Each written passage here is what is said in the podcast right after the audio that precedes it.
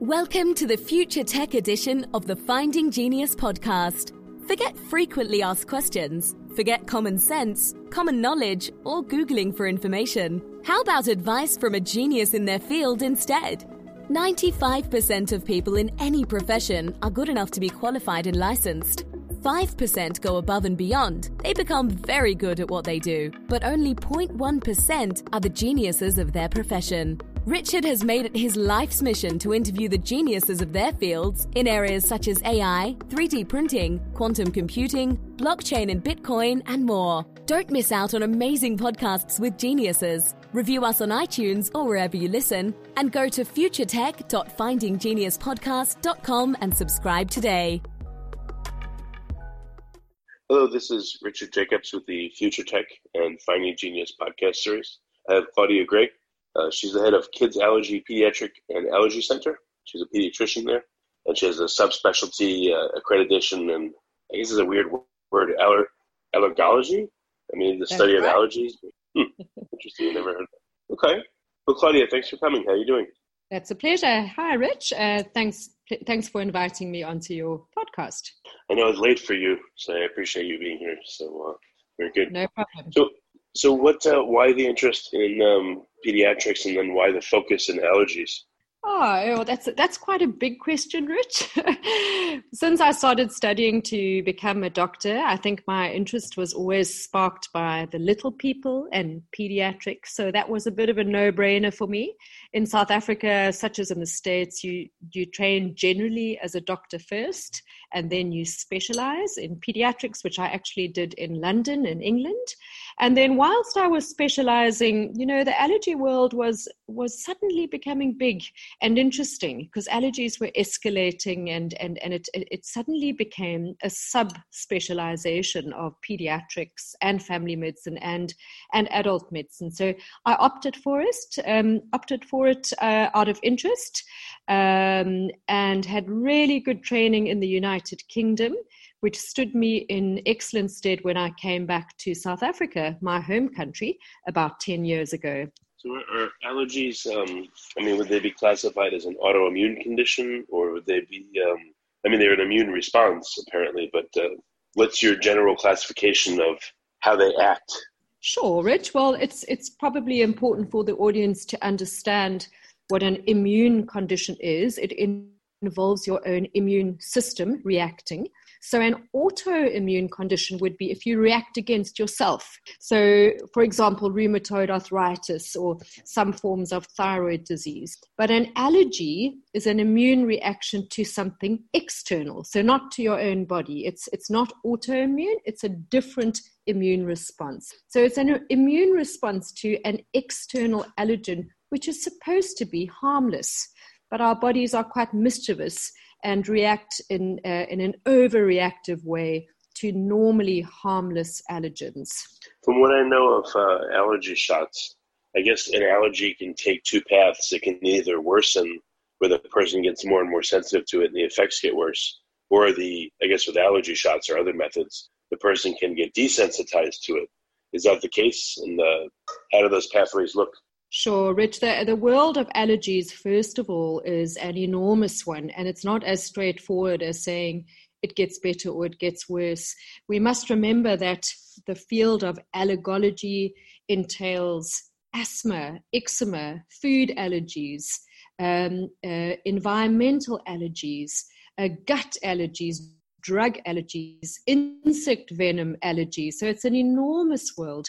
And every different aspect of allergy would have a different course. For example, eczema might improve over time, asthma may improve over time. Certain food allergies, like cow's milk and soya and wheat, and indeed egg, improve over time in the majority of cases.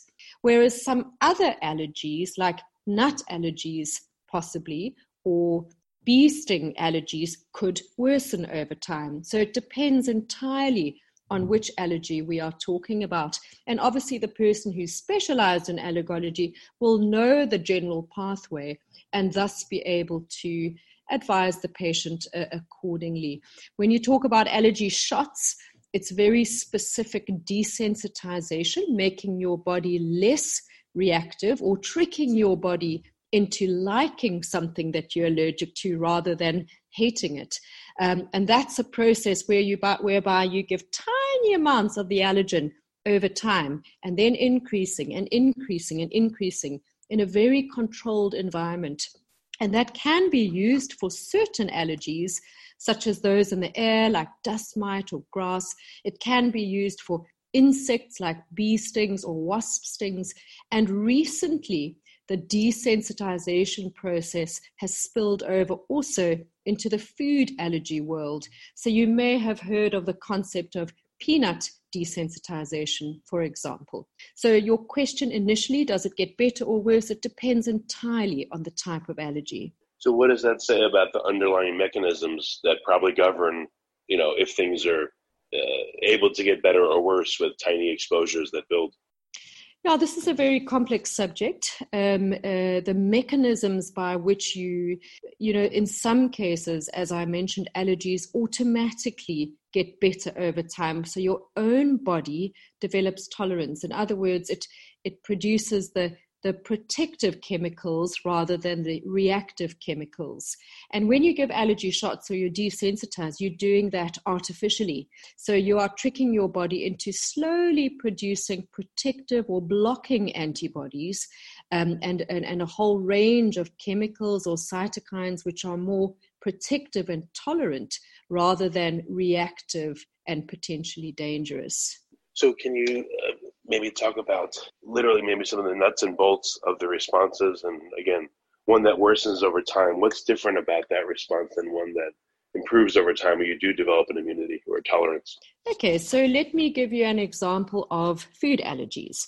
So first of all a young child um, possibly with a family history of eczema or food allergies and particularly a young child with early onset eczema is at a greatly increased risk of developing food allergies. However, even if you don't have a risk factor for food allergies, nowadays up to 10% of little children have some form of a food allergy.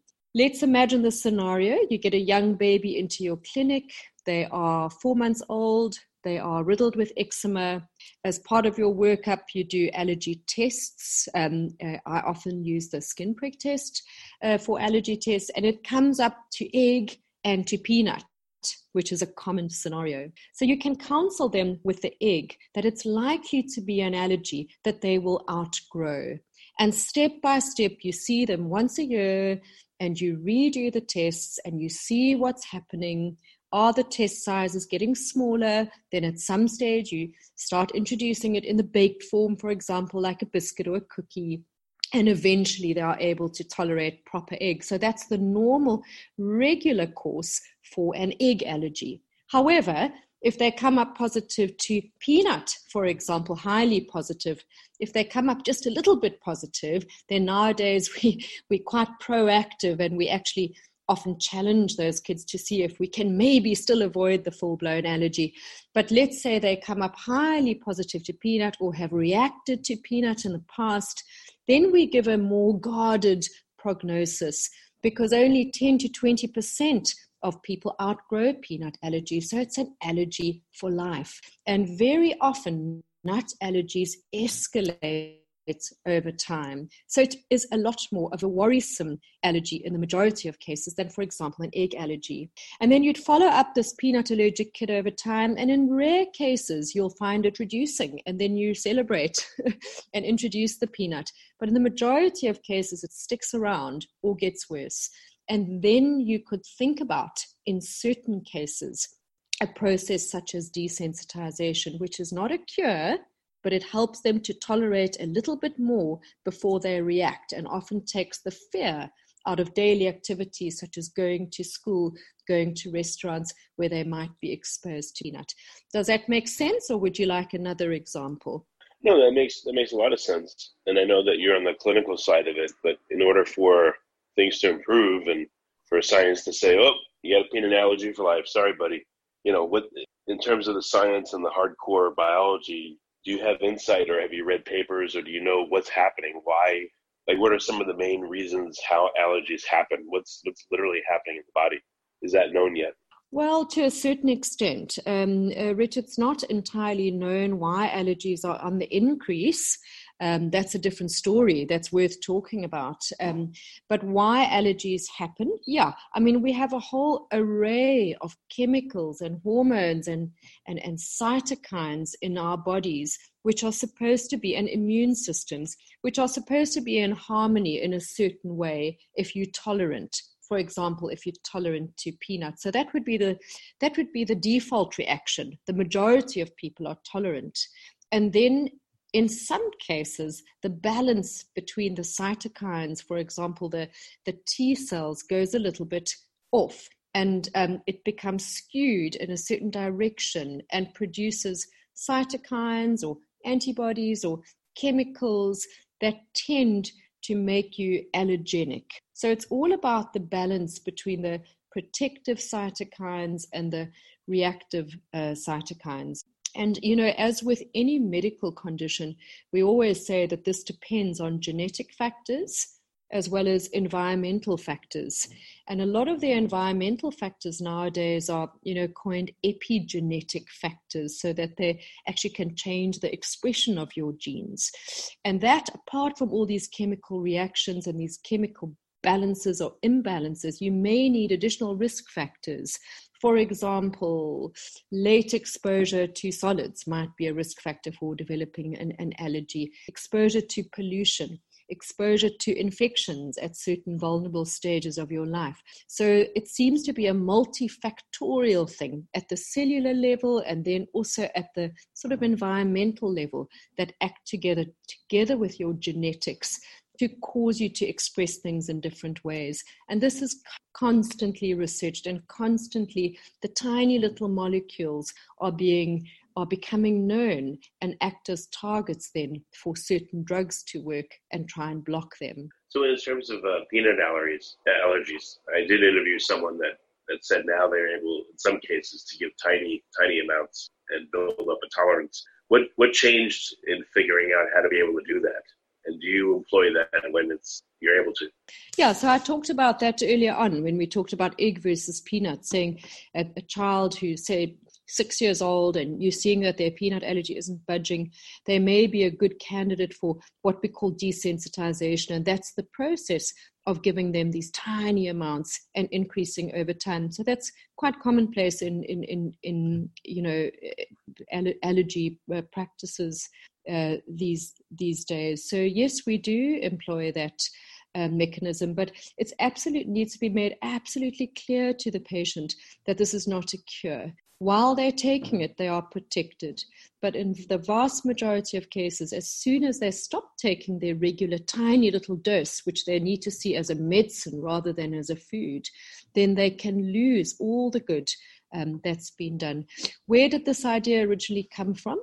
Well, it probably partly originated in the studies um, which showed that one of the risk factors for peanut allergy was withholding peanut for too long to little kids. In fact, a protective factor in countries like Israel, where they eat lots of peanut early on, seems to be exactly that early introduction. So, this uh, uh, uh introduced the whole concept that early oral exposure is probably best for developing tolerance or for your body living in harmony with peanut. And that led to studies like the huge LEAP study, learning early about peanut study in the UK, which proved that in children at high risk of allergies, earlier peanut introduction is actually better. And this whole notion of oral tolerance developing by oral exposure, I guess, was one of the things that sparked an interest in desensitization, together with the fact that we, we've been using uh, the desensitization concept for bee allergies, for house dust mite allergies, etc., for a very, very long time. But it's only recently that peanut allergy, you know, those giving those tiny amounts to try and kind of effect a cure. It's only recently that that's come into practice because we've had now big studies showing the potential benefit. Yeah, it seems like a difficult conundrum. You know, if you don't have a certain food, let's say you, know, you take that out of your diet, or you know, your children never have a certain food. In a way, it could predispose them maybe to getting an allergy to it. But then again, if you give them the food and they don't react well to it, even if it's not life threatening, you know, you would think, oh, I don't want to do that. I don't want to hurt them physically. And maybe it's not good for them to be exposed to something that apparently doesn't seem to go well with them. So, like, what do you do, you know, as a, yeah, as a parent, as a, child? As a parent. So I'd say it, it, it was a conundrum initially, and unfortunately, over the last yeah 15, 20 years, the whole teaching was to, especially in high risk kids, such as kids with a family history or kids with eczema who are at high risk of food allergies to say to those parents, oh, don't give egg till they're a year or don't give nuts till they're three years. That used to be the teaching. But interestingly, that went in parallel with a massive increase in food allergies. So it's certainly not protective. And then started all the studies showing that actually earlier introduction is a better idea for the at-risk children because there's still there seems to be a window of opportunity in which you can still influence your immune system and kind of trick it into liking certain allergens rather than rejecting them. So for example now if i get a patient in my practice just giving you a practical example a four month old baby riddled with eczema and um, they breastfed they haven't started solids yet um, as part of the workup, we do food allergy screening. We see that their tests are negative to peanut. We say to those parents, start solids and get peanut in within the next two months because it will actually potentially protect your child. So the whole notion of delayed introduction has actually backfired on us. And it's turned a 360, and it's now the notion of early introduction. And actually, the world over, in the last five years or so, that's become the general advice. Early introduction, especially of allergens such as egg and peanut, before the age of eight to 10 months, is actually probably beneficial to most patients. If the patient is extremely high risk, so a patient with bad eczema, then I'd always routinely test them first. If they come up very high to peanut, then unfortunately it's too late and they've already developed that peanut allergy. But in many cases, even if they have a small positive or a negative, you get peanut in and you can try and prevent this peanut allergy, which is very satisfying and, and, and of benefit to the patient who may otherwise have developed a lifelong allergy. So, our strategies, our advice for young for parents of young children has changed and in the american pediatric guidelines the uk guidelines the south african guidelines the notion of earlier introduction of egg and peanut is now written in the guidelines. So that's what we are teaching the parents of young children. Do you, um, are there certain allergies you just rarely see in four or six month olds that you see commonly in, you know, one, two, three year olds? Um, that depends on the allergies you're talking about. So there's a there's an interesting difference between food allergies and environmental allergies so food allergies are often established relatively early and you know by about a year of age you will have a, a very accurate picture of what that kid is allergic to or not with food allergies. It it kind of peaks and it stays there, and sometimes improves over time. Uh, so in terms of food allergies, not really. They're established early, and it depends on when the kids are, are exposed to that allergen that it might show that they're already allergic.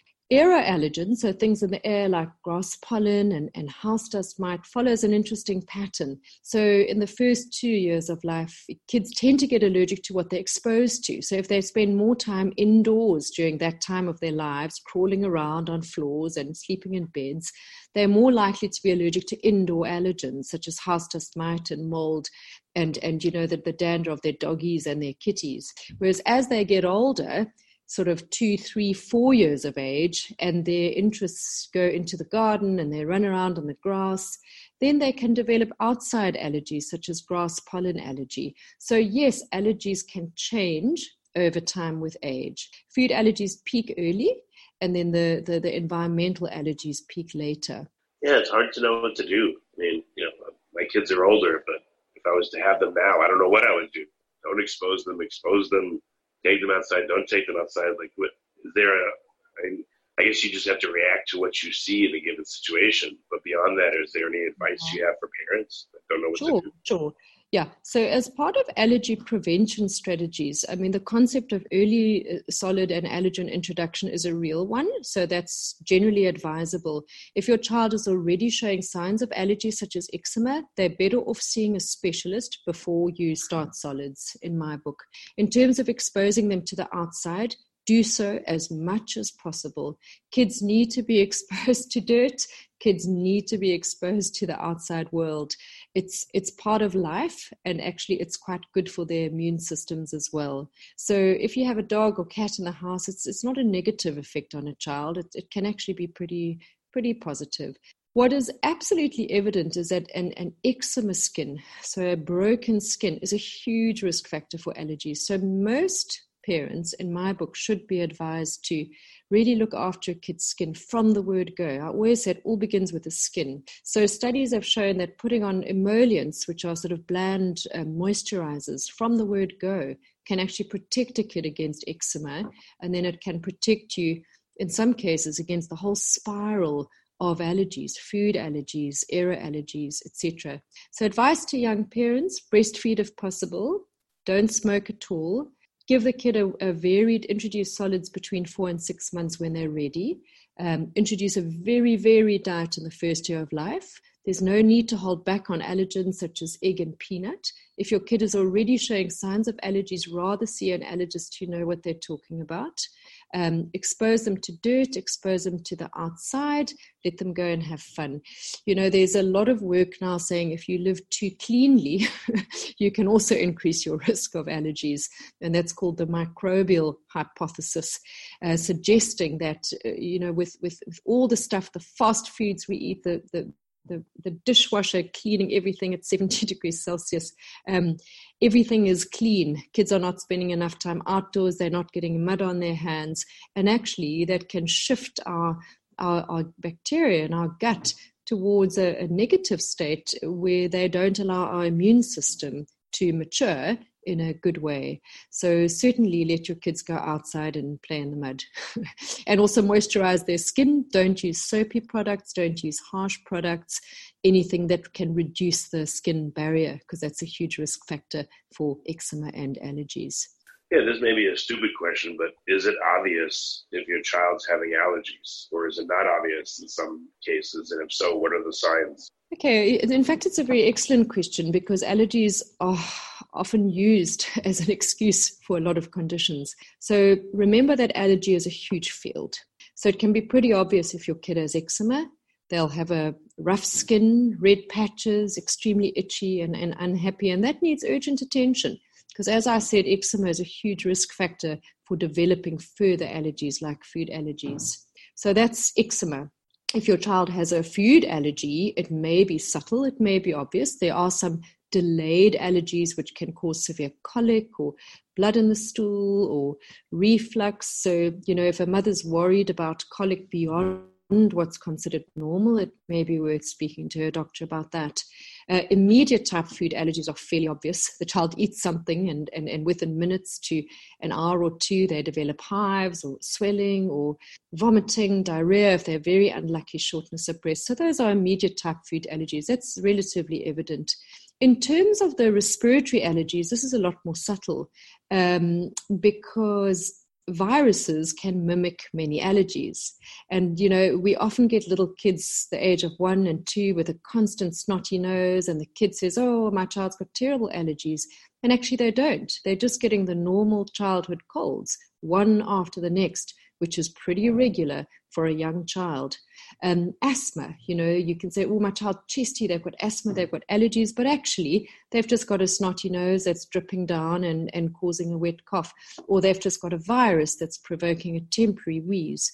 So it takes quite a lot of, you know, experience looking at the age group, looking at the child, taking a great history, doing some allergy tests to try and decipher whether it's infection or allergies in that case. Even drug allergies can be mimicked by other things.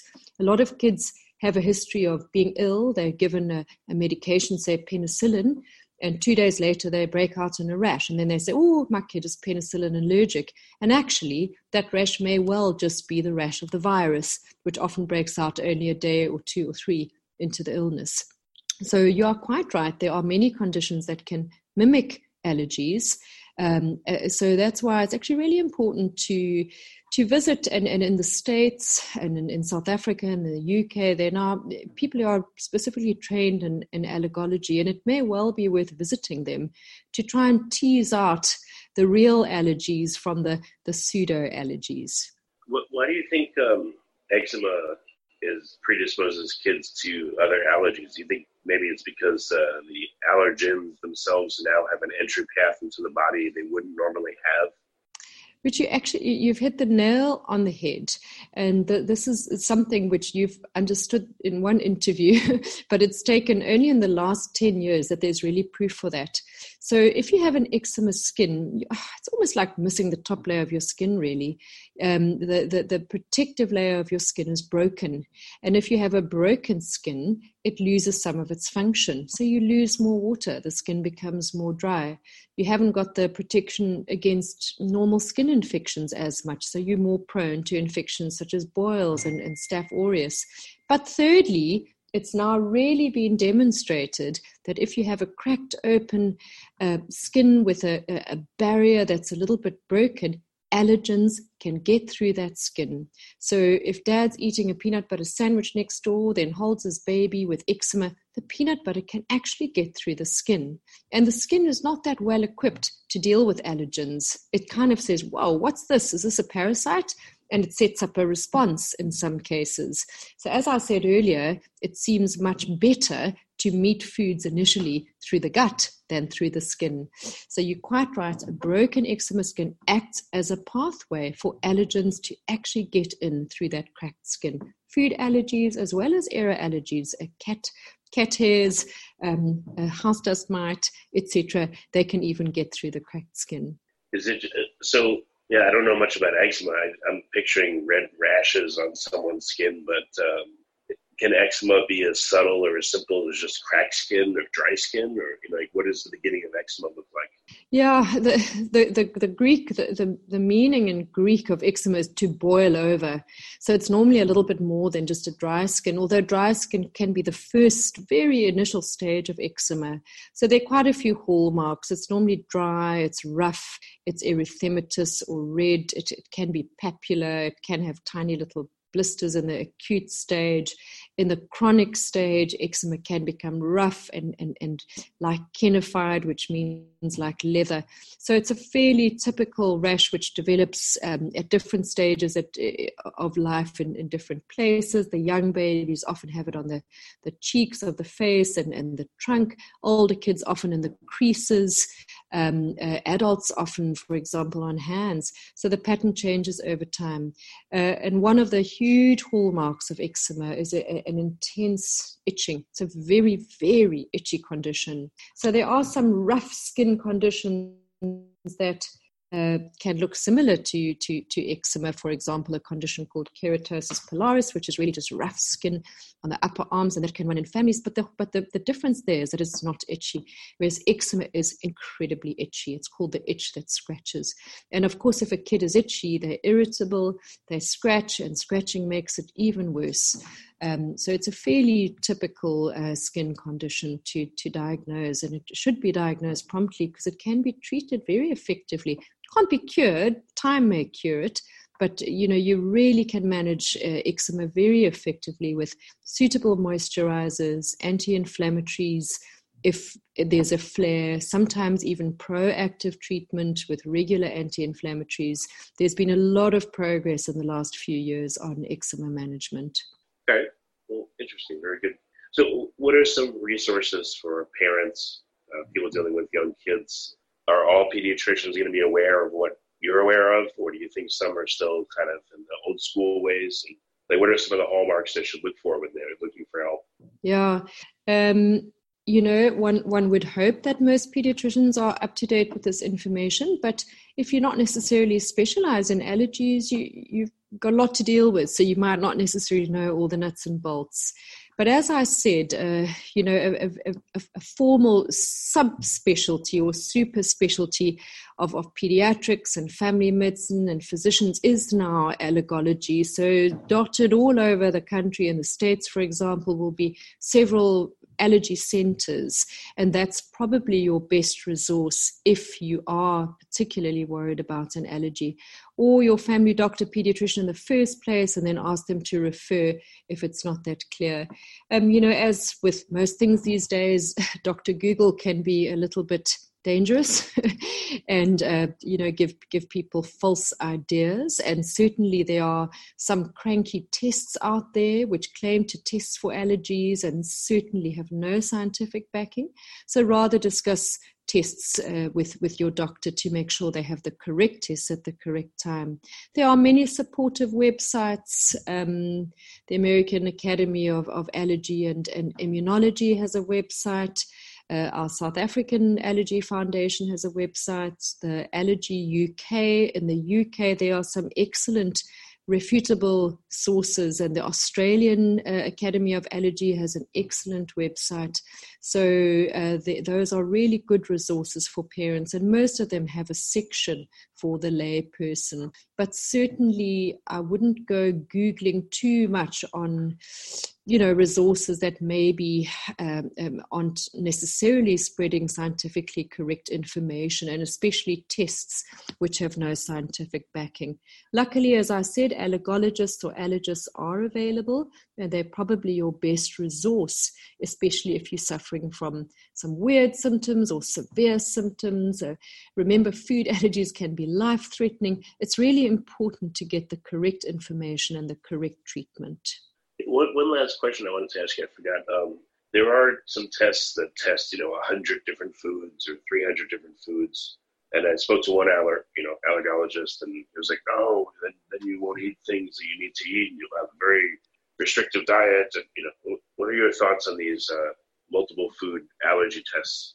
yeah uh, it's it's it lies in the eye of the interpreter a lot of the time and in the understanding. So it depends on which tests you're talking about. There are sort of alternative tests called igg tests which unfortunately are not a good reflection of allergies. They are out there. They are accessible to patients. Patients take the test. It does test to thousands or hundreds of things and it usually pretty much comes up with the same pattern and patients end up with a very restrictive diet which has actually got nothing to do with their symptoms in the first place. So the igg based tests unfortunately are not scientifically founded. There are some multiplex tests which are proper allergy tests um, uh, uh, which are different, which which look at the IgE uh, allergy status, and they do often come up with false positives. So my personal practice is not to do batch testing because you can come up with so many false positives that then cause confusion my personal practice is to be very to do very specified testing. And as a rule of thumb if a patient or a kid is tolerating a food without any obvious immediate reactions or side effects keep it in their diet no matter what the food allergy tests say. There are many many false positive tests. So discuss the test with your family doctor or, or, or allergist. Don't go for the alternative tests. They are not scientifically valid. And with having the real tests, it also needs an expert to interpret them and to see what's a real allergy, what's maybe a cross reactivity. In mm. other words, your body is misinterpreting one of the allergies for another allergy, and you could actually carry on eating that food. Well, very good. Well, Claudia, what's the best way for people to get in touch with you if they're local to you, or if not, you know, how can they learn more about your practice and the knowledge you put out? Sure, uh, Rich. So I have a, um, a, a, private allergy center called the Kids Allergy Center. It's in Cape Town in South Africa. We offer all the latest stuff. Um, you know, obviously, we have many, many years of experience with children and, and allergies, and, and even adults come through the door looking for answers, and we're happy to address all of those. We do skin prick testing on the spot, we do desensitization, we do bee jabs we do general pediatrics, so we uh, food challenges. So we have a wide range of services that we offer. Um, the website address is www.kidsallergy, which is K I D S A L L E R G Y dot co. Um, uh, obviously, to keep up my academic stuff, I'm also affiliated to the University of Cape Town, where I'm an associate professor in pediatrics, and I do session sessions in the academic in the local academic hospital as well. But if anyone's ever in South Africa and wants a, a consultation, um, the private system in South Africa is very affordable, very approachable, and it's relatively easy to get appointments. And we also do online bookings, which is quite nice for the patients. Well, that's great. Well, Claudia, I know it's late where you are, and I really appreciate you coming. So thanks for being here. That's an absolute pleasure anytime. You've been listening to the Future Tech edition of the Finding Genius podcast. This podcast is information only. No advice of any kind is being given. Any action you take or don't take as a result of listening is your sole responsibility. Consult professionals when advice is needed. Review us on iTunes or wherever you listen, and subscribe today by going to futuretech.findinggeniuspodcast.com.